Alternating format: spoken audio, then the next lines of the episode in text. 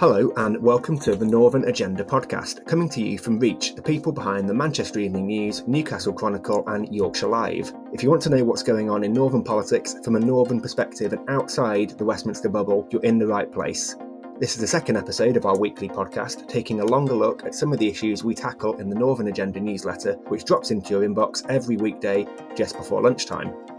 I'm Northern Agenda editor Rob Parsons, and as September turns into October, and temperatures start to drop where I am in Leeds, I must admit it's only a matter of time before I bite the bullet and turn on the central heating. But in the world of politics, things are hotting up as party conference season concludes with the Conservatives' annual gathering in Manchester. Keir Starmer saw off the hecklers in Brighton to set out his personal brand to the watching nation at Labour conference on Wednesday, and now we'll see what Boris Johnson and his team have to offer as they venture north. Ahead of conference, which starts this weekend, I've been speaking to Ben Houchen, the Conservative Mayor of the Tees Valley, who's speaking at seven events across the event and will be spelling out what the Tories need to do to cement their electoral gains in areas like his. And he explains why he still thinks there's more for the government to do if former industrial areas like Teesside are to become Tory strongholds in the years to come. One thing that Teesside has become is it's become competitive. This idea that just because of what happened in 2019 means that all of a sudden everybody's voting Conservative and places like Teesside are converts to the Conservative cause, it's just it's just not true.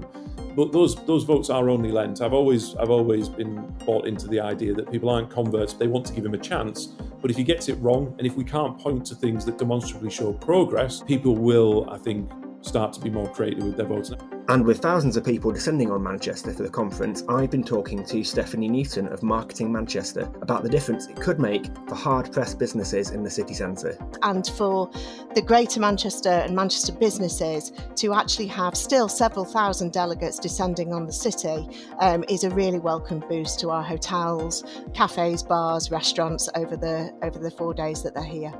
But first, let's set the scene for what's coming up with two Northern journalists who are no strangers to the highs and lows of conference season. As ever, our Westminster editor Dan O'Donoghue is with us. Welcome, Dan.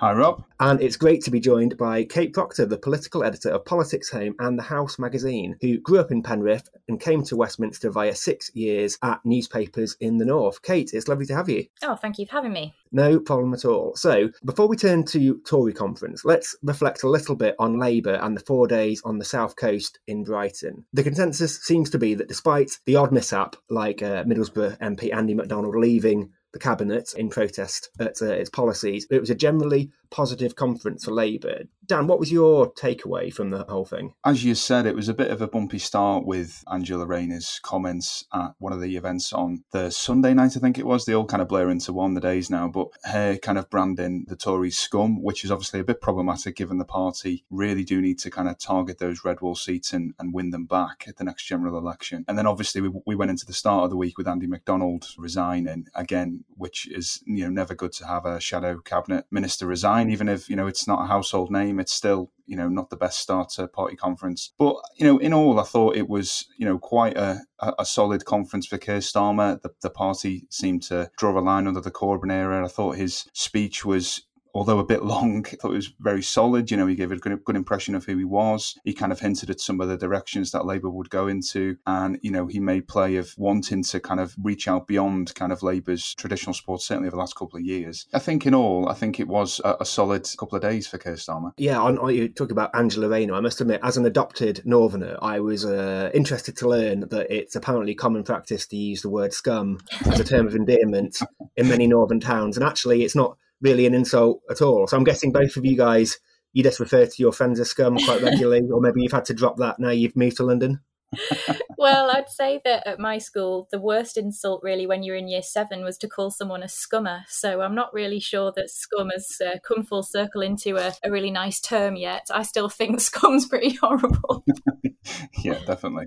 yeah, I think even uh, even her Labour colleagues were kind of distancing themselves from that, weren't they? It wasn't wasn't the best uh, terminology she could have used. Kate, would it be fair to say that Keir Starmer and Labour came out of the conference perhaps in a stronger position than they they went into it? Well, look, I think if you kind of like what Keir Starmer's about, and if you didn't like Jeremy Corbyn, and if you want the party to have a complete break from him and move into a new direction, then I think you got all of that out of conference. I don't think Keir Starmer could have been clearer in the fact that he is separating himself from the past. Just listening to the speech found some of it a little bit troubling, really, because Keir Starmer was there. He was in the shadow cabinet. He actually, you know, served under Jeremy Corbyn for a very long time. And I thought that sense of separation at some points felt a little bit off and also felt like it was slightly rewriting history because he talked about, you know, manifestos. Under his leadership, he'd never run a manifesto that wasn't serious for government. And yet he campaigned twice under Jeremy Corbyn. So, you know, I think if you are already on board with Starmer, like what he's about, then it was a great, great conference. I think you would just be so boosted and be feeling so happy. But I think it's true that for some of the membership who maybe felt that they sort of lent Starmer their vote in good faith, they might not feel so happy. And when I spoke to people in the hall afterwards, some of them were, it was really easy just to say, oh, it was great, loved it it. But for some people, they were really, really on the fence. They weren't sure about what they'd heard. They didn't really love all of it. And they did say very honestly, this party is going through a huge period of adjustment. And when I take that message back to my constituency Labour Party and tell them what conference was like, they said it might be, you know, a bit of a tricky one to to try and sell it to some members. But it was, you know, it was a really great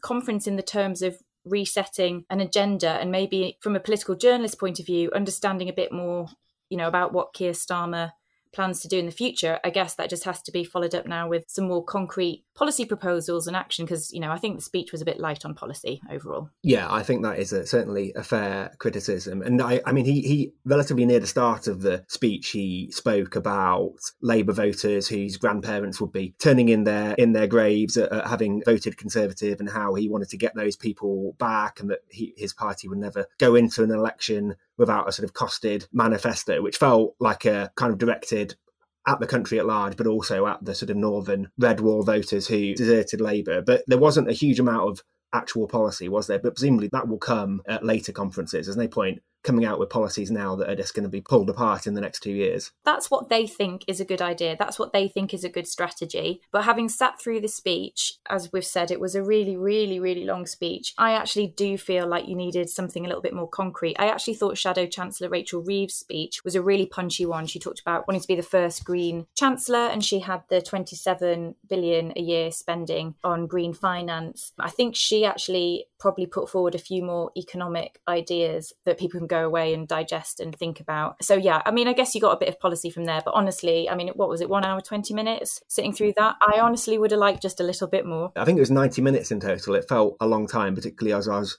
waiting until it had finished to put out our daily newsletter, which uh, ended up arriving about two hours late because of because it went on so long. Turning to conservative conference. The backdrop, I guess, is quite interesting, isn't it, for Boris Johnson, as well as he and his cabinet will be hoping to turn people's attention to to levelling up and what the government is going to do to make the lives better of the voters who turned to them in 2019. But you get the feeling that events might be dominated by external events, whether it's fuel shortages or Brexit or coronavirus, the things that the party doesn't want to talk about. I mean, Kate, what are you expecting to be the big stories from from Conservative conference? Well, I think what the Conservatives will try and do is talk relentlessly about their vaccine success um, and about levelling up. But you know, you can't ignore the fact that there's a potential cost of living crisis coming this autumn and winter. The government's just in, announced a new fund today, actually, ahead of conference, which is for basically hard up families to try and get some more financial support. This comes after the universal credit uplift was removed. So, look, it's a really, really sort of fractious political environment actually going into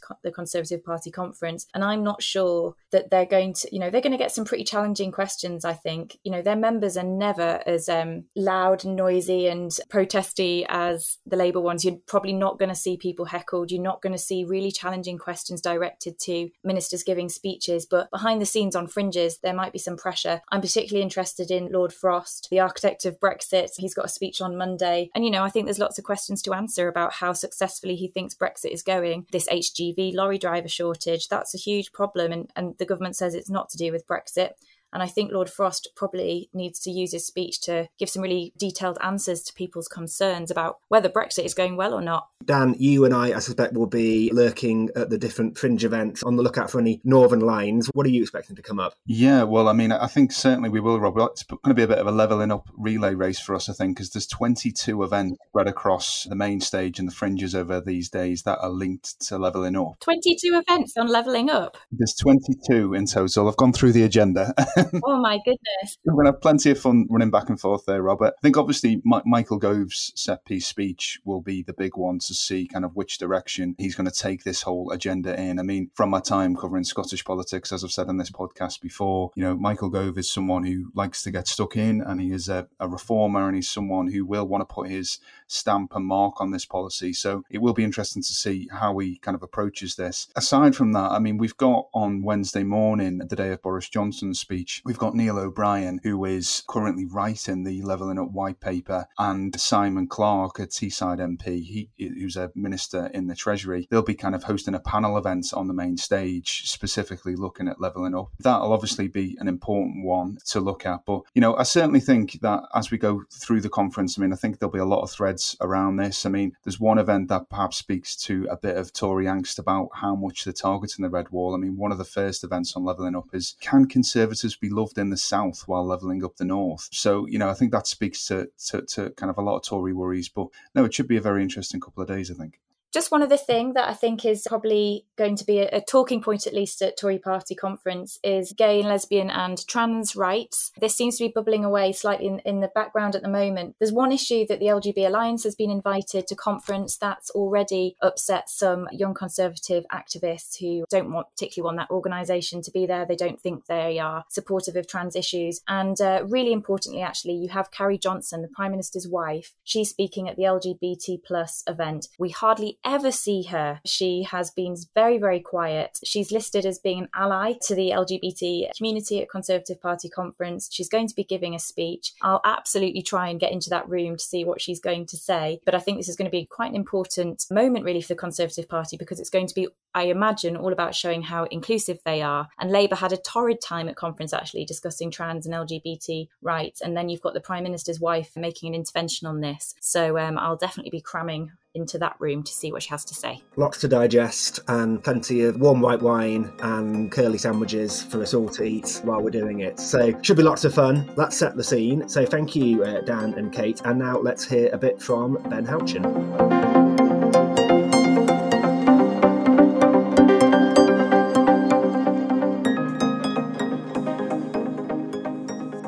One of the stories to come out of this week's Labour conference was the presence of a high profile Northern mayor, more popular than his own party, whose pronouncements on various subjects threatened to overshadow announcements on policy. There's probably not too many similarities between the so called King of the North, Andy Burnham, and Ben Houchen, the Tory Metro Mayor of the Tees Valley. But as in Brighton, one of the more interesting subplots, I think, of the upcoming Conservative Party conference will be the warm welcome given to the politician who massively increased his majority at the last election and is being held as an example of how Boris Johnson's party can win again in the North. So, Ben Houchen, welcome to the podcast. Thanks for having me on, Rob. Appreciate it. No problem at all. So, you're coming over the Pennines to Manchester for conference. I think you're speaking at a few different events over the course of the week. What are going to be the issues you'll be wanting to talk about while you're here? Well, I think it's six or seven events that I'm speaking at, and I think exclusively it's about the transition to net zero, what that can mean for jobs and investment. Um, is the government getting its policy right on net zero at the minute? What can we do in the north and in places like Teesside to be able to help the government deliver on its net zero agenda? Um, and then the other uh, fringe events and meetings that I'm speaking at are obviously on levelling up in general, but you know it's all one and the same thing, right? Because I think the North will end up powering the decarbonisation agenda for the UK, um, and places like Teesside and Cheshire and Warrington and the Humber will be the places where that's delivered. On the subject of the Conservative conference, I guess it's an interesting time to be having this conference in some respects because the government has a few battles on a number of fronts that are going to hit constituents in areas like yours quite hard. Obviously, furlough ending and universal credit uplift ending, queues at petrol stations. You know, we're looking at maybe a, a resurgence of COVID over the winter, although we hope hope not. It, it, in some respects, it's going to be a challenging few months for the government. Do, do you worry that the switch to the Conservatives that was seen in 2019 and obviously has continued in the local elections in the Tees Valley, that those gains could be eroded due to these sort of quality of life issues that are going to hit some areas of the north quite quite hard, or are the gains that you've made here to stay? Well, I mean, I, think there's not to be too, too disparaging, Rob, but there's an incredible pessimism within the media at the minute. That you know we're hearing a lot of this repetition at the moment about the the more difficult autumn and winter that's to come, but that's not necessarily the case. I mean, there was a report out today that talks about the bouncing back of the leisure and hospitality sector in the northeast post furlough. So yes, obviously furlough is something that needs to be managed and unwound, which is why it was tapered.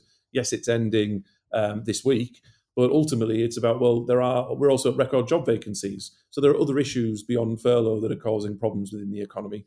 You know, again, we can talk about the fuel shortage, which that I'm sure will come to an end that I think is partly self-driven as well as by other factors. But I don't necessarily think that the autumn and winter is going to be as difficult as people think that it is. But that's not to downplay that there are some issues that the government need to get ahead of to make sure that we're not in a place come December, January, February time, and you know they're not resolving issues that are currently preventable.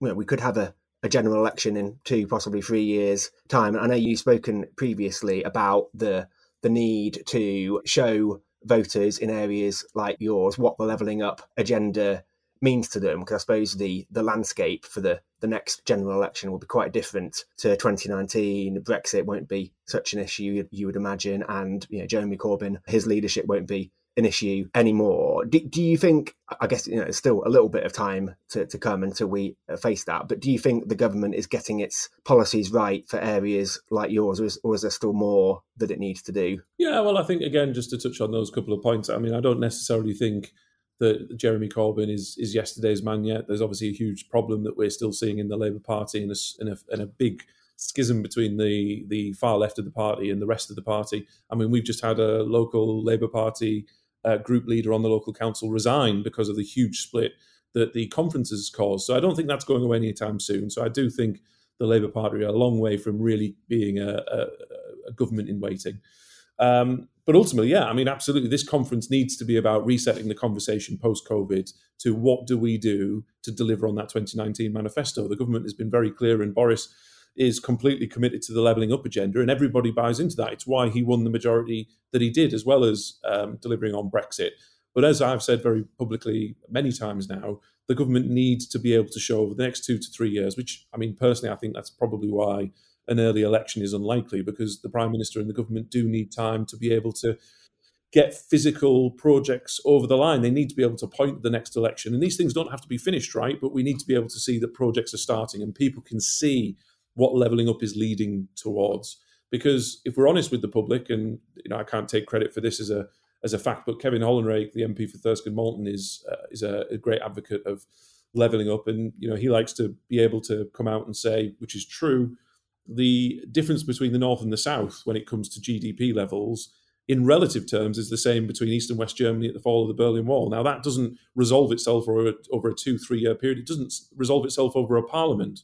But what the public need, because they've bought into this project, is they need signs, they need physical demonstrators that they are on the right track, so they can give the government the goodwill and the credibility that it needs to lend them their vote again for another term. Because ultimately, proper levelling up is a 15, 20, 25 year project. But you can't you can't get the goodwill of the public over a 25 year period without delivering some quick wins and without showing demonstrable progress. Now, it's fair to say, I think, if we're all honest and reasonable, that the pandemic put pave to any government policy other than trying to deal with the pandemic at the time. But I'm, you know, slightly more optimistic maybe than you, Rob. I think hopefully that COVID is behind us, and now the government need to use, I think, conference to reset that agenda and recommit to it but also demonstrate how it's going to deliver on levelling up.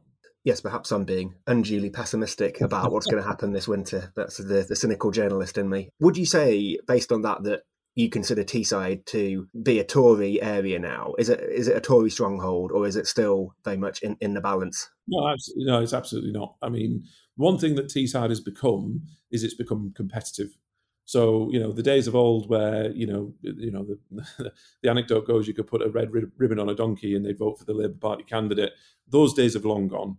But this idea that just because of what happened in 2019 means that all of a sudden you know everybody's voting Conservative in places like Teesside are converts to the Conservative cause. It's just it's just not true what we're again, and I always make the argument that yes, people want to believe in what the prime minister's saying. They're giving him the benefit of the doubt. They buy into his agenda because he speaks to people that live in places like Teesside.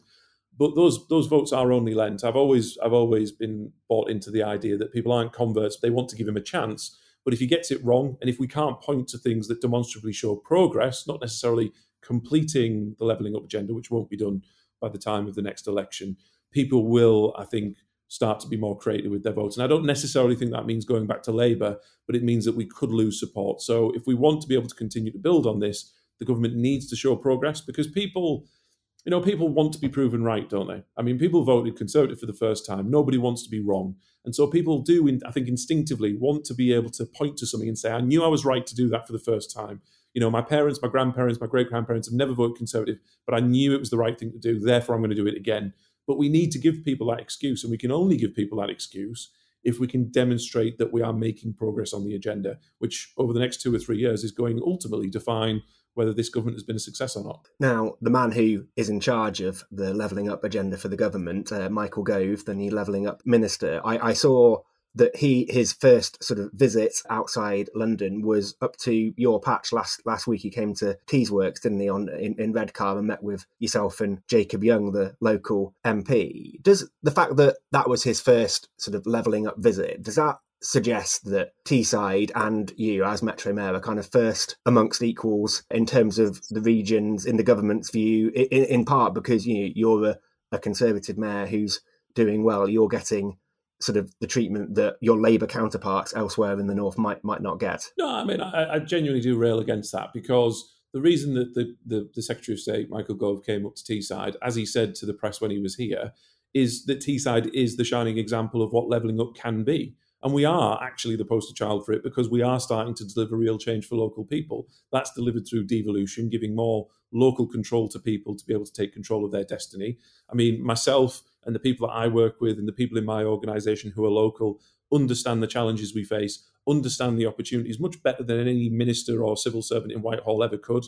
And the government are proud to be able to point to this is how levelling up can work. I mean, you could say, why would they end up going to Greater Manchester at the minute when you know Andy hasn't delivered on any of his election pledges from 2017, or obviously he's only had a few months into his second term. You've got the absolute farce that is Greater Manchester Police. I mean, I think factually on the ground, when you look at what is deliverable and what positive difference are you making, it's objectively true to say, and I would say this, wouldn't I?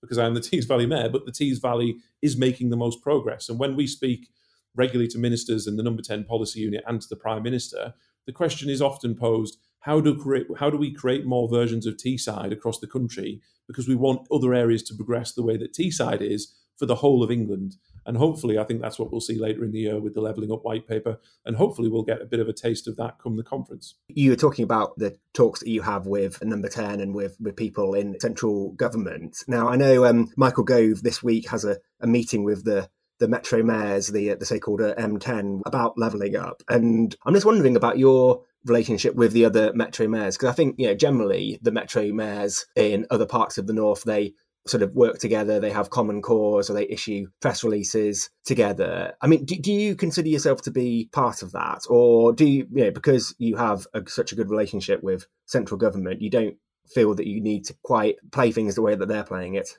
no well i think there are two parts to that that two answers to that question one is um, it feels like the antithesis of devolution to club together on a northern agenda to come up with a common theme. The issues that face Teesside absolutely are not faced in Newcastle or Manchester or West Yorkshire. And indeed, the vice versa. There are issues that are faced in Greater Manchester, Liverpool, and elsewhere where they have mayors that are absolutely not problems in Teesside. So the whole point of devolution is there shouldn't be a one size fits all. So how could you ever deliver a single voice across the north of England saying you have the same challenges when that is literally the opposite purpose of devolution. I think, secondly, as well, in, a much more practical way rather than a, an academic um, answer, you know, all of the other northern mayors are Labour. Um, they very do much move as a caucus. They use it for political pressure um, for lots of different reasons beyond the purposes of helping deliver for devolution in their own areas.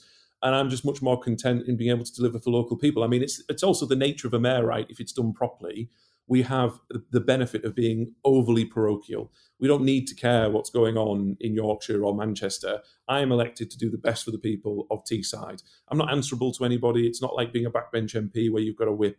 My sole responsibility is to deliver for local people. And when I look at what other mayors do, um, particularly in the north, but actually across the uh, combined authorities, including London, across the country, this idea that we should club together and put pressure on government adds no value to the people of Teesside because it doesn't deliver anything for them. All it is is posturing and discussions about politics. Actually, when you get when you drill down into the policies that they all issue joint press statements on, which to be fair, by the way, Rob, I've never been asked to get involved in a press statement. They just don't bother contacting me. It's a Labour Party press release that comes out from Labour North. I just kind of think, well, that's not really what mayoralty should be there for. And I think what we've seen, certainly over the last two years, we've seen a much more politicisation of mayors and that Labour caucus that we didn't necessarily have over the first two years of the mayoralties.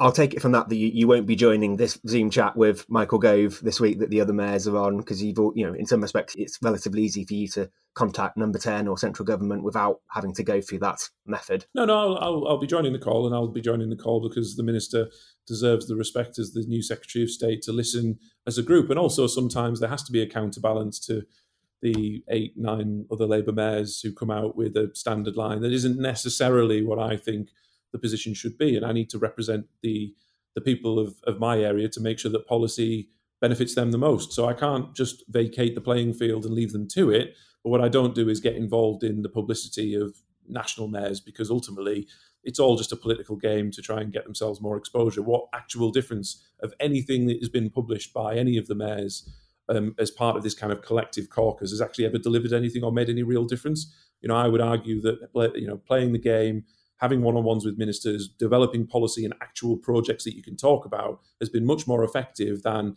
this chest beating of you need to do X, Y, and Z without actually having the substance. Because that's why I tend to disengage with some of the other mayors much more than uh, than I previously did. Because when you get behind the headline, there's no substance to them. Which is when you analyse their when you analyse their manifestos and what they said they would do in the first four year terms. Never mind over the last three or four months since the second term if you were to hold them to account in the same way that we do national governments, I can't think of any of them, um, or very few of them, that, would have delivered any single one of the pledges, never mind their whole manifesto. And and I just think, well, you should be concentrating on that rather than necessarily getting your face on a press release because it makes you feel better. Because it's a substitute for delivery, isn't it? It's the it's the perception of activity without actual activity, and that's the thing in politics that's always frustrated me, which is why I tend to steer away from it. The Housing, Communities and Local Government Select Committee, which I guess will be renamed uh, relatively soon, has got a report out this week saying that Michael Gove should press ahead with further devolution uh, in England and examine the case for devolving greater powers in areas like health, housing, planning, and education. What, what what's your view on that? Do you would, would you like more powers in those areas? Well, I think the, the first part of what you said is is I think is vital for the government to continue to deliver up on its levelling up agenda. I mean, we do need much further devolution across the whole of England. We do need areas that aren't currently represented by combined authorities and mayors to have um, combined authorities and mayors in their areas as well, because a lot can be driven from the local area. So hopefully, over the coming months and the levelling up white paper, the government will commit to full English devolution through the combined authority mayoral model. Um, there are some suggestions that might be tweaked, and then we might see some county deals as well. Um, I've made some very strong feedback to government that they must include mayors because I do think what a directly elected mayor can give is beyond just the hard powers and money that they've got. It's the convening powers, it's the political mandate they've got. So I think it would be a mistake to deliver levels of devolution without having a mayor as part of that deal. And then, secondly, for existing mayoralities, I think the first thing that we should be looking at, rather than just having a power grab left, right, and centre, is to continue to deepen the powers that we currently have. Look, we've got some decent control over transports, transport authorities. We've got some good investment monies. There's things that we can do and have control over today. But I would love to see the levers that we currently have deepened because I think we could go much further with the remit that we've got. And the reason I say that's important, and I say that not really from the Tees Valley perspective, but if again, if you look across the mayors and the and the combined authorities that we currently have, I'll give you a very technical point, Rob, but I think it's a really it really encapsulates well the rhetoric compared with the reality. It is objectively true to say that the Tees Valley is the only combined authority in the country that will deliver and spend the Transforming Cities Fund money in the timescales that were set out by government. Now, that is a pot of money that was part of a four billion, more than a four billion pound pot of money Half of it went to the combined authorities without having to bid for it. We were given an amount of money on a per head of population basis, and that was to go into big transport projects in our region to make a difference. Now, we had to discuss with government what that was going to be spent on. We had that conversation. We committed to it. We've now delivered on it, and the government are happy that we're going to spend that money in the timescales that that fund was supposed to be set out in.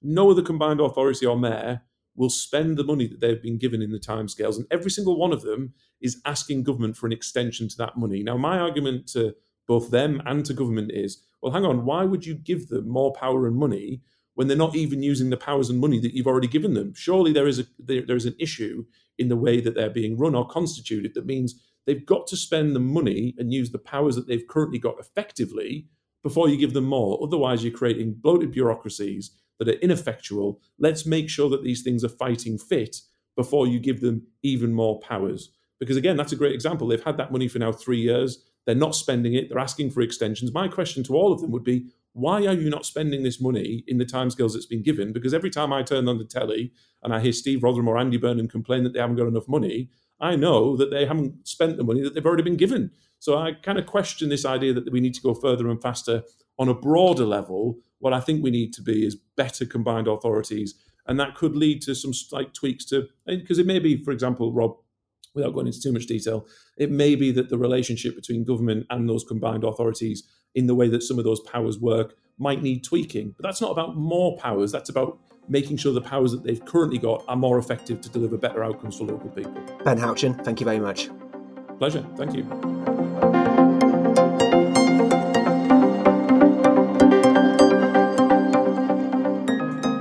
So that was a punchy interview by Tees Valley Mayor Ben Houchen, and we put some of his assertions to Andy Burnham's office, the Mayor of Greater Manchester, who came back and said, despite this inaccurate outburst, we will welcome the Mayor and his Conservative colleagues to Manchester for their conference next week, where they will see delivery on a scale not matched anywhere else in the country outside of London.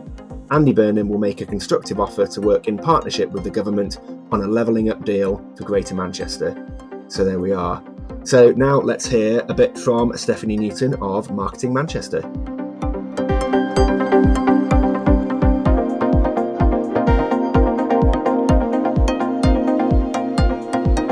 Thousands of people will descend on Manchester over the coming days as the Conservative Party conference returns to the city for the first time in two years, with COVID 19 meaning last year's event had to be held in virtual form.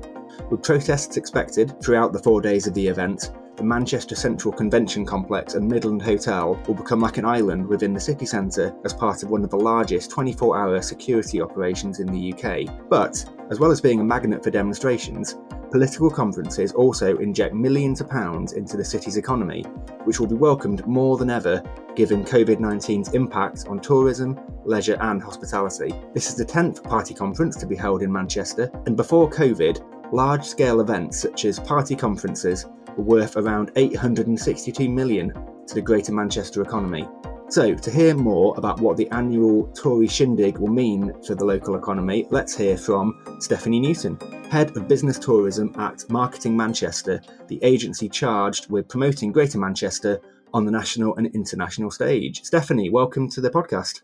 Thank you. Nice to be here. No worries at all. So, I was reading that in 2019, the Conservative Party conference was worth around 32 million pounds and the figure for this year is expected to be a bit lower at around 18 million. I mean, are you expecting things to be quite different this year because some people might still be a bit put off by COVID, or is it, is it still going to be a big a big event as far as the Manchester economy is concerned? It's still going to be a really important event as far as the Manchester economy is concerned. Um, we've had 18 months of no business visits and events really being in the sector. And the fact that we are expecting delegate numbers to be somewhat lower than they were to 2019, um, it, that's natural. There's still a little bit of uh, reticence in, in delegates wanting to travel. But for those people that are here, then we're going to ensure that they have a really enjoyable and productive conference. And for the Greater Manchester and Manchester businesses to actually have still several thousand delegates descending on the city um, is a really welcome boost to our hotels, cafes, bars, restaurants over the over the four days that they're here. Yeah, so the the businesses that you talk to with your agency, they're they're all pretty excited by the by the prospects of a big influx of, of people coming in. Really excited, and also this this isn't the first large scale conference that we've welcomed back. We had uh, Chartered Institute of Housing at the beginning beginning of September, which again saw um, several thousand delegates, and that actually allowed um, the sector to sort of kick themselves back into gear as well. Um, so to have this so quickly on the back of it is a really welcome uh, welcome thing. I know that you know across the north of England and you know the country at large, city centres and town centres, the extent to which they've been able to recover from the pandemic in terms of footfall has varied quite a lot. I mean, how has Manchester city centre been doing generally since the pandemic? Have, have levels of people coming in returned to what they were in sort of 2019? No, not not not fully. Um, where we are at the moment is leisure business has has come back, and with the um, introduction of live events and sport um, during the weekends, and also theatres opening, then we're not too far off where we were pre-pandemic levels at the weekends. Midweek business um, is still um, fairly slow. So the corporates haven't returned, business visits and events haven't returned fully. Um, so this conference particularly is a real welcome because it'll be that midweek boost that'll be really nice to see.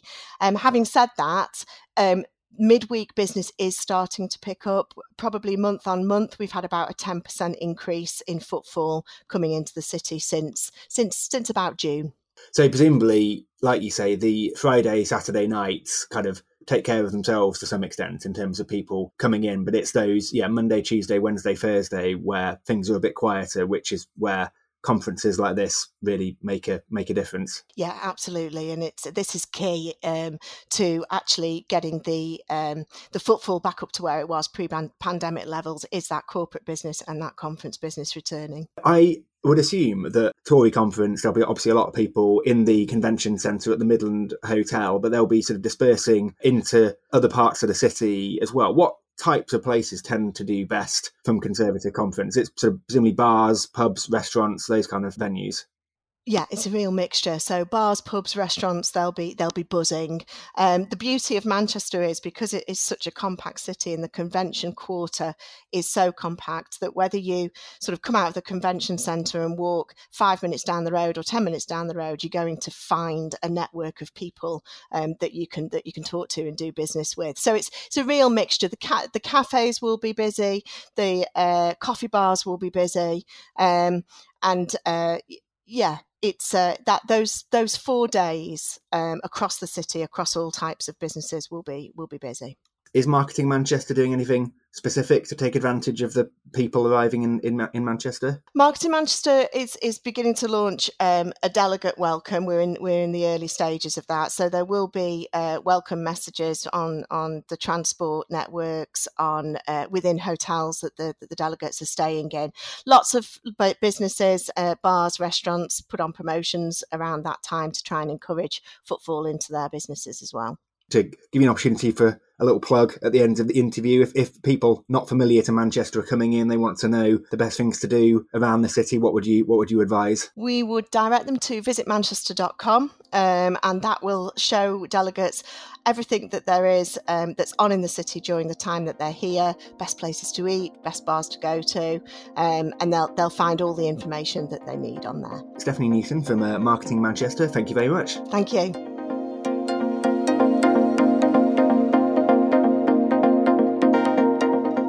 Thank you for listening to the Northern Agenda podcast. And don't forget, you can subscribe to our daily newsletter at thenorthernagenda.co.uk.